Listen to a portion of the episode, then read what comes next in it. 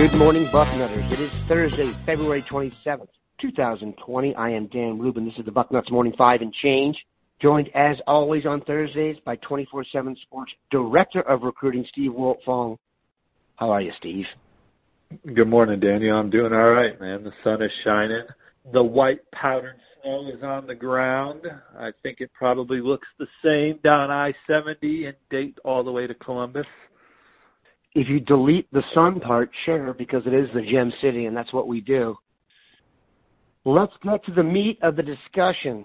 Last week on this very show, Steve Wiltfong and I did a deep dive on two running backs, TreVeyon Henderson from Richmond, Virginia, and Donovan Edwards from the state of Michigan. These were, in my opinion, the two best backs in the class. You can check their rankings across the services, and they are up there. In that time, though, since we did that show, you have flipped your crystal ball for Donovan Edwards to commit to the Ohio State University. Please explain to us why you did that. Well, I had been leaning that way for a while. Um, the intel around that recruitment has been saying that Ohio State and Georgia were the ones in front, and uh, I didn't necessarily know between those two who was in pole position. I thought Georgia did a really good job on his visit down there um, before the dead period. Um, I would have leaned towards Ohio State because of proximity and, and, and among other things. Um, but I, I, I thought that Georgia has, is really firmly in this one. And that, that doesn't mean I'm ruling out Michigan or LSU or some other schools. And, you know, he's going to take some more trips. He talked about going down to Texas and, um, but, uh, tag teaming the story with Allen Trieu, it sounds like uh, Ohio State is the one to beat, and, and Allen and I both put in our crystal ball forecast uh, at the same time. Given uh, his whereabouts, there was a lot of confidence he was going to go to Michigan. Is that because he grew up a Michigan fan or had visited there a lot? But there does seem to be some serious angst now with the crystal balls turning towards their rival. Well, early on, uh, he was definitely pegged to go to Michigan. I, I think that his dad's a Michigan fan. I think he was a Michigan fan. You would go to his games and he would have Michigan gear on. And uh, um, so early on, uh, you know, everything favored the Wolverines, but built relationships and he's seen who's developed running backs and and uh, you, you know Ohio State's going to have another high draft pick at the running back position. Michigan hasn't had a running back drafted since Mike Hart in 2008, which just blows my mind because I feel like they've had good running backs in between then.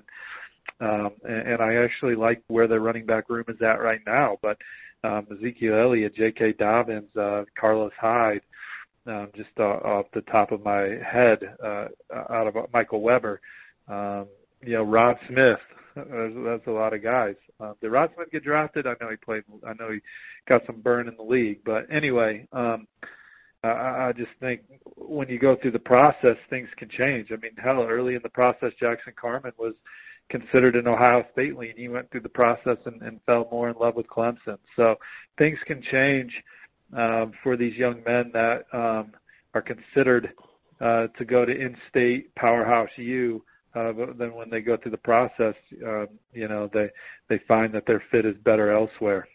He's a very versatile player. If you watch his tape, he takes direct snaps, line him up as a receiver and passing downs, etc. Do you think adding Edwards, if Ohio State does it, would mean TreVeyon Henderson would definitely go elsewhere? I would. I can't say definitely. You know, it's hard to predict that they would land the top two running backs in the country. Um, you'd be happy with just one of the two but I haven't heard either of them say that they're not going to the school that the other guy's not going to, or an Evan Pryor, or a Will Shipley, or an L.J. Johnson. You know, those are all guys that um, seem to be high on Ohio State as well. Donovan also is a factor on, on special teams, but uh, you know they'll keep recruiting. I mean, I think it's clear that Ohio State wants to take two this cycle. Do you generally land two blue chippers? No, but it has been done before, and, and so um, yeah, I think I think uh, uh, TreVeyon Henderson is intrigued by Ohio State. He's going to come in for the spring game. I'm not, I don't think Ohio State's like the leader for him right now, but they're one of the schools recruiting him the hardest, uh, alongside Oklahoma. and and and so, you know, we'll we'll see how that one goes. Just to finish up on Edwards here, you've seen a lot of running backs in this class. What makes Edwards one of the top ones? Well, you talked about it. I memean, the versatility, all the things that he can do uh, for your offense. He can catch the ball. You can you can flex him out um, and, and uh, throw him a one-on-one ball to win a game. Um, but obviously, in between the tackles, he's quick. He's decisive. He's got good vision. He finds his top end speed quickly. He's physical. He's just one of the more coveted backs in the country. When you talk to sources across the country, he's uh, at or near the top of everybody's board. And and I think a lot of it also has to do with the type of young man he is. He's the son of a, a middle school principal, and uh, he comes from just a good foundation as well. And so he, he's he's a guy that checks all the boxes on and off the field right now. Sounds good to us. We'll take a quick break, come back, talk some more Cruton.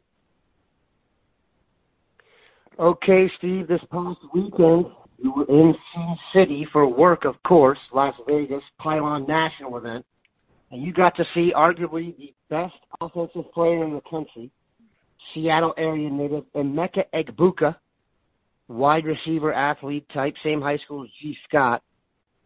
Tell us what you learned about Emeka and possibly his interest in Ohio State while you were out there. Oh man, it was uh, fun to watch him compete. The number one receiver in the top 247 and 24/7 Sports Composite. He represented uh, at that level out there. He was. I mean, no one can match up with him. He was a touchdown machine in every seven on seven game. Scored two, three, four times a a, a 20 minute game. I mean, he could beat you in a variety of ways. Um, a, a, a route, a quick route runner that obviously has speed to burn. Um, sure-handed and confident and physically ready to play on a college football team right now. I mean, he could forego his senior year of high school and, and be a difference maker uh, for a college team right now. Uh, I, I, as far as recruiting goes, not much new in, in that regard. If you've been paying close attention on the front row, Ohio State, uh, I like their position right now. Uh, I think they have the edge. Um, but Clemson and Washington are very much in the middle of this recruitment as well. Um, and and uh, Oklahoma is a school that he wants to visit this spring. You talk about, I, I really see a lot of similarities in the way that uh, Oklahoma and Ohio State are recruiting, with the head coaches being very involved and um, both programs having a lot, a lot to sell from just a success standpoint and just kind of the way they carry themselves. And I think we're starting to kind of see a few more Ohio State, Oklahoma uh, type battles for these skill players moving forward. You know, TreVeyon Henderson already mentioned uh, as the two, he had told me the two schools recruiting him the hardest, Oklahoma and and Ohio State. Uh, I, I think Oklahoma is making a later move with Emeka. Uh, but I, I think if you asked him who was recruiting him the hardest, they would say Oklahoma right up there with Ohio State. Um, and uh, so um, but I, I think between Ryan Day, Brian Hartline, and, and, and Ohio State's production uh, at the position and development, they have the edge. Uh, they talked to him about having a Parris Campbell type role in the offense, which excites him. And he'll get back to campus, and and uh, so um, a lot of recruiting still to go in this one. Perhaps uh, there'll be some changes at the top, but if I'm y'all, uh, I wouldn't want that. I, I like where Ohio State's positioning right now. I mentioned that he went to the same high school as Gee Scott. I misspoke. JT Tuimoloau, another tremendous prospect out there, went to the same high school as Gee Scott. Though I do think it's very helpful if you're recruiting a Seattle-based wide receiver to have one on your roster when it comes to visit. Another name you introduced to us the other day, Jantzen Dunn, Kentucky athlete. Ohio State is interested. Give us the latest.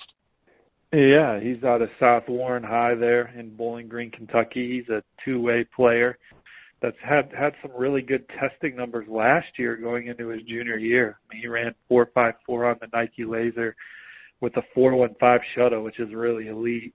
Uh, with a 40 inch plus vertical leap, he's a 22 foot long jumper, so he's explosive. His dad played basketball at Miami, uh, Miami, Florida, not Miami, Ohio, and uh, um, so he comes from an athletic athletic cloth as well. And he's a guy that's really seen his stock rise uh, since his junior season Uh, has over 20 offers. He's going to visit Ohio State this coming week.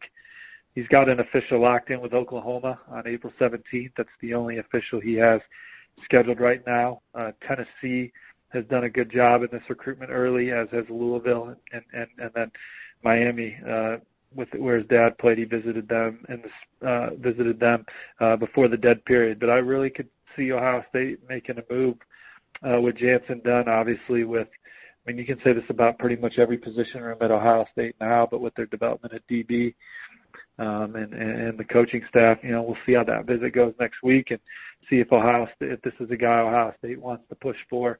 But if it is, uh, he's obviously interested as he as he's coming to campus, and uh, you heard some of the other schools I mentioned pushing for him. So he's he's got over 20 offers and, and really kind of blossoming into a blue chip guy. As these shows go with Steve and we get closer to signing day for this class, I'm telling you, it's going to be the best one ever at Ohio State, and that's an unbelievable statement to be able to make. So, the future is bright, Bucknutters. Have a good one. Take care, y'all. See you on the front row.